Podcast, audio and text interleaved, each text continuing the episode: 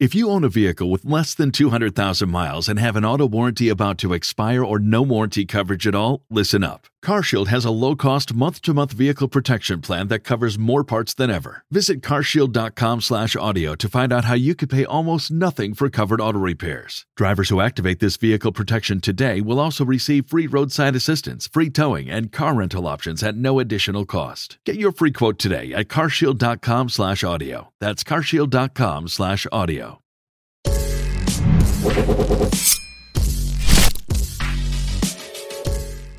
Good morning, and thanks for joining me for Rise and Crime, your morning caffeine hit all about crime. I'm Mama Jules, and let's begin today with a story out of Akron, Ohio, where a young woman has been sentenced to life for murdering her mother. 23 year old Sydney Powell grew up in Akron. She's the daughter of Stephen and Brenda Powell and the sister to Andrew. Sydney was raised in a Christian middle class home, and she graduated from St. Vincent St. Mary High School in 2018. Now, upon her graduation, she enrolled in the Liberal Arts College, University of Mount Union, and that's in Alliance, Ohio. This private college has an intimate feel with less than 2,000 undergrad students enrolled. And an interesting side note Mount Union's mascot is a macaw, and they are called the Purple Raiders. So we could totally dive into a whole discussion about how school mascots and names are chosen, but we have a murdered woman to honor, so let's get to that. Sydney had been enrolled for about a year, and things just weren't going well. Her grades were slipping, and the university had put Sydney on academic probation. And when she didn't repair her damaged grades, the school threatened to pull her student funding and remove her from enrollment. Now, Sydney was becoming more and more discouraged with her own behavior. She had told her father that all of her friends had their crap together and that she just couldn't make that happen in her life. Well, March of 2020 rolled around, and Mount Union had hit that breaking point with Sydney. While Sydney was in their family home, her mother, 50 year old Brenda Powell, she received a call from the student enrollment office at Mount Union. Associate Dean of Students, Michelle Gaffney, was explaining to Brenda that Sydney had been suspended from school and she had used up all of her mulligans, all of her do overs were done. Sydney became more and more agitated and frantic as the phone call continued, knowing that the information that was being shared with her mother was about to change her life forever. In an act of rage, Sydney grabbed a frying pan from the kitchen and she began repeatedly beating her mother over the head. Now, Michelle, the associate dean of students, well, she testified that she heard in the neighborhood of six to seven thudding sounds, and that those thud sounds were accompanied by screaming. It was then the phone call between Brenda and the university, well, it just went dead. And university officials were terrified by the sounds they had just heard. So, alarmed, Michelle alerted others in the office, and they came with her and they began to try to call Brenda back. Michelle testified that a woman answered the phone and claimed to be Brenda. But Michelle had just talked with Brenda and she knew the voices were different. Michelle said the female voice said, Yeah, this is Brenda, this is Brenda. Michelle knew then she was talking with Sydney. Michelle looked at Dean of Students John Fraser, who could hear the call, and they just both shook their heads in unison. John Fraser then said, Sydney, I think this is you. We know this is not Brenda. Michelle said the line then went dead. Now, if Michelle and John were alarmed before, they are now desperate to get help for Brenda Powell. They call 911 and they request officers do an immediate welfare check on the home. While all of that is taking place, a frantic, and I mean frantic, Sydney continues her rampage. She retrieves a knife from the kitchen and she stabs her already incapacitated mother nearly 30 times in the neck. When officers arrive at the scene, her out of control behavior, it's not subsided. It hasn't calmed down at all.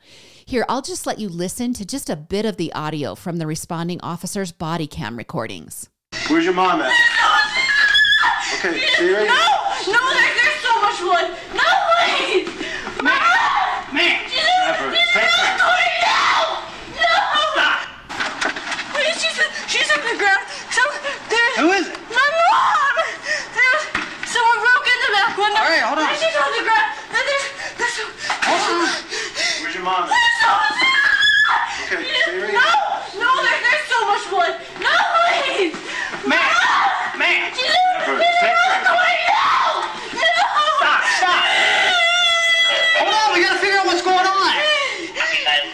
Okay, you can hear the frustration in the officers' voices.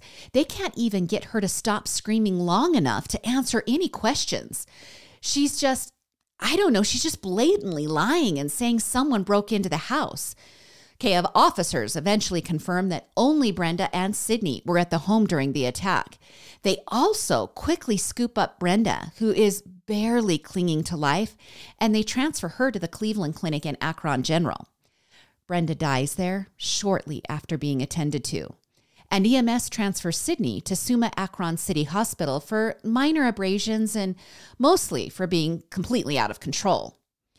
Now, between the reports from Mount Union University Assistant Dean and Dean of Students and what they witnessed at the scene, Sydney Powell was released from the hospital a day later, then immediately taken to the Summit County Jail. Authorities charged her with the murder of Brenda Powell, as well as assault and tampering with evidence. Sydney was released on bail and returned to a tattered and worn family situation. It was so tattered. Her father, Steve, and her maternal grandmother, Betsy, urged prosecutors not to take Sydney's case to trial. Instead, they had desired a plea deal, but the prosecution felt it only appropriate for a jury to make the final decision about Sydney's criminal responsibility. More than three years later, and we can probably thank COVID for that, but more than three years later, Sydney faced a jury trial in the death of her mother. The three week trial held in September centered around Sydney's mental status at the time of the murder. Defense expert James Reardon argued that Sydney suffered a psychotic break when she killed her mother. He was just one of three experts for the defense who had evaluated Sydney and diagnosed her with schizophrenia. They all testified that because she suffered from this mental illness, she didn't understand the wrongfulness of her actions when she lost control and killed her mother three years ago. But of course, the prosecution, well, they disagree. And their expert, Sylvia Obradovic, said Sydney didn't meet the legal definition of insanity at the time of the crime. Now, Sylvia, she's the prosecution expert. She did agree that Sydney has mental issues that include borderline personality traits and anxiety disorders. But she testified that those illnesses don't absolve Sydney from her murderous actions. Now, during closing arguments, Sydney's defense attorney, Don Malarcik, he asked jurors to compare the expert testimonies. He implored jurors to weigh out the evaluations of three defense experts with a combined 50 years experience versus a psychologist who was testifying for the first time in a murder trial that had insanity as a legal defense. He claims Sydney wasn't mentally capable of fooling those three defense experts. But Assistant Prosecutor Brian Stano reiterated to jurors that Sydney's murderous attack started with a pan.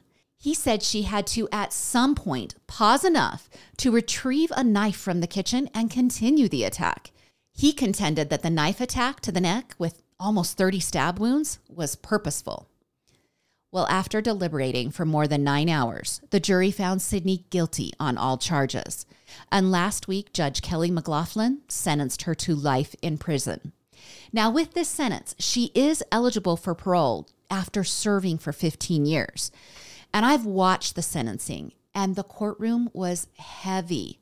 Her father is sobbing. Sydney is sobbing. When asked by the judge if she wanted to make a statement prior to the sentencing, you can barely hear her mutter the word no. The prosecution implored the judge to impose a sentence of 18 years to life for the murder charge and the maximum for the remaining charges. He also asked for the sentences to be served consecutively.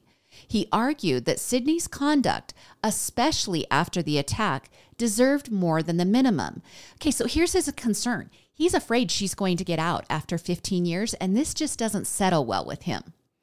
But Sydney's attorney reminded the judge that the family was not supportive of the trial and they stand behind Sydney getting mental help. But that now, with the guilty verdict, her attorney asked for the minimum sentence. He also asked that she serve her time at a new 100 bed mental health treatment center in Marysville, Ohio. When the judge left the bench to consider the requests by the defense and the prosecution, Sydney's attorney, well, he kind of lost it. He seemed furious and he rebuked the prosecution for asking for consecutive sentences.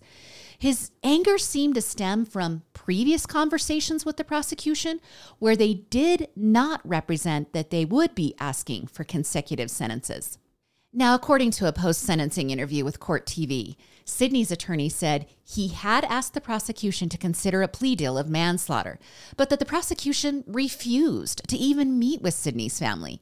He said the rights of the family had been trampled on during this process. He also addressed why Sydney had not interacted with her family in the courtroom. He claimed he didn't want any court officials to feel like she was communicating with the family. He intends to appeal the decision, and he didn't want any factors to stand in the way of overturning the verdict. Well, all of that arguing aside, all of it's done. Let's take a moment to remember Brenda Powell.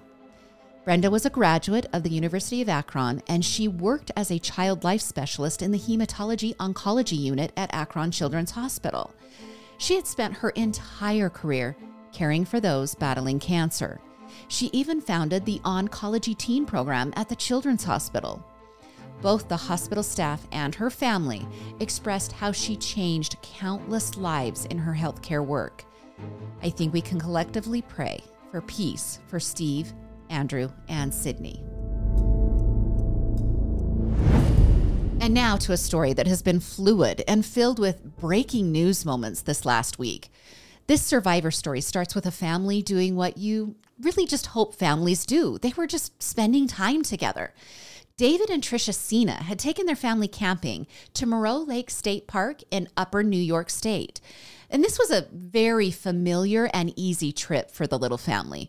Moreau Lake State Park is about 12 miles from the family's home, and it offers a 4,600 acre camping opportunity that is nestled between Lake George and Saratoga Springs. It's truly a beautiful area that has had a history of being a safe place for families. The Sena family was there with close friends, so close that the children, well, they refer to each other as cousins, even though they aren't biologically related. And it was getting close to dinner time when Trisha and David's daughter Charlotte decided to ride a couple of loops through the park area on her bicycle. And she wasn't alone. Those friends that she calls cousins, well, they were riding with her also. And little Charlotte, dressed in her orange tie dye Pokemon shirt and her black crocs, was keeping up with the big kids. She was even being responsible and wearing her gray bike helmet.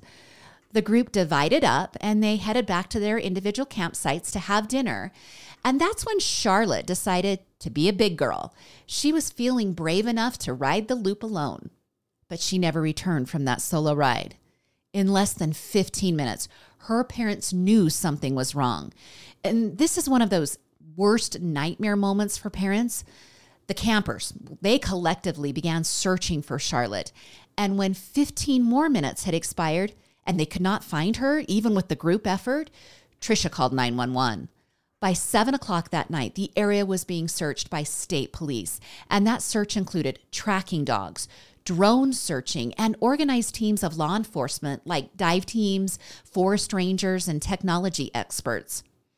Over the next 24 hours, the search party swelled to over 400 participants.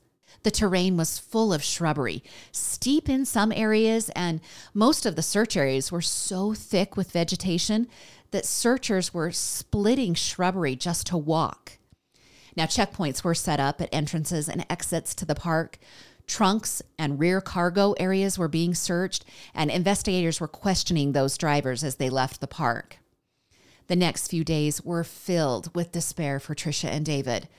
Hours where parents are remembering all the beautiful things about their child instead of entertaining those fears of where she could be or what could be happening to her. They reflected on the idea that she was a class leader she was recently elected as a class officer for the fourth grade at her school, and the parents clung to the memories that had been made at that state park. The joy that Charlotte and their two other daughters had experienced in the time that they had spent there. And this is just one of those moments where the community rallies together. Charlotte's uncle was a firefighter, and he was searching for her in the state park alongside his peers, whose search efforts were never ending. David, Charlotte's father, well, he belonged to the local pipe fitters union, and they contacted businesses to receive donations to feed those searching for hours and hours. And those donations, they just poured in. Well, the search, which started last Saturday night, crept into Sunday and then into Monday. It was that Monday that investigators caught that break, the kind of break that investigators yearn for, but they know they will rarely ever get. At 4:20 on that Monday morning, someone left a ransom note at the home of David and Trisha Sena. The man put the note in the Sena's mailbox, and upon discovering the note, investigators whisked the evidence to the lab and began testing, where they found a usable print. That print was entered into the database, and they got a hit. The print led back to a 1999 arrest for a DUI committed by the now 46 year old Craig Nelson Ross Jr. And that's when the hyperspeed mode was activated. Investigators quickly identified that Ross Jr. lived in a camper van behind his mother's double wide trailer that was located just about 15 minutes from the Sena family home. Two cruisers were sent to patrol the mouth of the street that dead ends in the cul de sac where Ross Jr.'s mother lives. All of this happens in about a half hour span after identifying the fingerprint. Eventually, an ambulance and additional law enforcement and a tactical team arrive, and the scene unfolded. The team used flashbangs near the camper van to produce loud booms that stun the suspect, and this is in order for the team to subdue him. Task Force Officer Robert Crispin said it really gives the team the edge and an, you know an element of surprise. Now, once Ross Jr. was subdued and removed from the camper van, law enforcement entered and they found innocent little Charlotte hiding in a cabinet. She had folded herself into a little compact package and she was waiting for help to arrive. Charlotte appeared to be, at least on the exterior, unharmed, but she was transported to a hospital where she is being evaluated both mentally and physically. Neighbors described to Fox News how the scene unfolded. One man who lives near the Ross Jr. home said it was like a scene out of a movie. SWAT trucks and cop cars pulling up within seconds of each other. The man said he was just walking outside to ask the police officer who had pulled his car onto his grass to just kindly move the vehicle off the grass. He said when he went to do that, more than a dozen police vehicles entered the cul de sac. Another neighbor said she hid her children in the basement out of fear for what might happen. And then one neighbor said that during the raid, he caught a glimpse of the nine year old as she was getting wheeled into the ambulance. He said he felt an overwhelming need to hug her, just hold her until her mother could get there. You know what? The Rise and Crime audience gets you. We celebrate when the ending is happy, even though it rarely happens. We celebrate when it does. Now, that same neighbor, he described the behavior of law enforcement. He said it was as if you could hear them all exhale at the same time after Ross Jr. was captured and Charlotte was found safe. Ross Jr. is being held without bail on the charge of kidnapping. Charlotte's family released a statement saying they were thrilled that Charlotte has been returned to her family. They were also aware that not every family has that wonderful of an outcome. They thanked the FBI, New York State Police, all of the agencies that were mobilized, all of the families, friends, community, and neighbors who supported them and worked tirelessly to bring Charlotte home. And we'll finish with this wonky story out of Missouri. You guys, I bring you stories all of the time of domestic abuse that end in murder. Kind of like Monday's episode about the woman who shot her husband and enlisted her kids to help in his burial. But this violence has a different twist. We've still got some of the same things. We've got a married couple, 38 year old Stephanie Boyd and her 31 year old husband, who hasn't been named. And we've still got an argument between the two that escalated to a place of little to no control and that included physical violence. But when Stephanie tried to leave the shared home, her spouse jumped on top of the car, thinking that would stop her from leaving. Well, it didn't. Stephanie drove over seven miles through construction zones, neighborhoods, and across an interstate before being pulled over by officers. and her driving wasn't spectacular. According to court documents, she drove erratically at varying speeds until a passing officer saw her. And I'm sure it caused a massive double take. You've got a guy riding on the hood of the car. Well, that officer was finally able to pull Stephanie over after she had sped through local roads. She drove more than a half mile after the officer put on his lights, and then she finally pulled over. She was arrested and charged with domestic assault for attempting to cause serious physical injury to her husband. She was also charged with resisting arrest due to the fleeing from the cops. A judge has set her bond at $100,000. But this is not Stephanie's first brush with the law when it comes to domestic violence. She has other active warrants into other Missouri jurisdictions, as well as previous arrests for domestic assault. All right, so let's talk about it. October is Domestic Violence Awareness Month. Each year, more than 10 million people are victims of domestic violence, and nearly 20% of violent crime in the U.S. has domestic violence characteristics. The National Domestic Violence Center reminds the public that anyone can be an abuser and anyone can be abused. Now, I, I, think there's a like a humorous side of this conversation where people talk or they joke about significant others beige flags or pink flags, but there is a serious side to red flags. The National Domestic Violence Hotline says in relationships, you should be looking for red flags. And those red flags that you can be looking for, well, look for extreme criticism or jealousy of even simple things like just spending time apart. Or maybe you're looking for controlling characteristics or someone who's always insulting you or pressuring you in situations, whether it be pressuring you for substance use or sexual contact or lifestyle choices. Maybe the red flag is they're threatening or intimidating you with that kind of behavior. And another big one is are they destroying property? Now, stats vary depending on the agency, but here are some quick notes about domestic violence.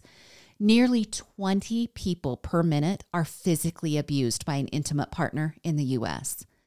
One in four women and one in seven men will experience severe physical violence by an intimate partner. The stats get even tighter when you take the word severe out of the equation. Mental and physical abuse is sometimes rated at one in three women and one in four men. And more than three women are murdered by their husbands or boyfriends every day in the US. I find that statistic just staggering. Kate, there are resources available for those looking to leave an abusive situation, even if it feels like there's no way out. The National Domestic Violence Hotline is open 24 7, and the website also provides a list of local resources, help that is available in your own area, which is so critical. You can visit the website at thehotline.org or you can start a text feed with someone by texting the word START to 88788. Well, that's your Thursday episode of Rise and Crime. Thanks so much for the five star reviews. And if you haven't left a review, please do, especially if you're willing to leave a five star. And you can always message us case suggestions. Remember, you can also follow Rise and Crime or Binged or Murder with My Husband or all three on Instagram and TikTok. And please subscribe to the YouTube channels. Join me again on Thursday for more morning crime news. I'm Mama Jules, and keep safe out there. Everybody in your crew identifies as either Big Mac Burger, McNuggets, or McCrispy Sandwich, but you're the filet fish Sandwich all day that crispy fish, that savory tartar sauce, that melty cheese, that pillowy bun. Yeah, you get it every time. And if you love the filet of fish, right now you can catch two of the classics you love for just $6. Limited time only. Price and participation may vary. Cannot be combined with any other offer. Single item at regular price. Ba da ba ba ba.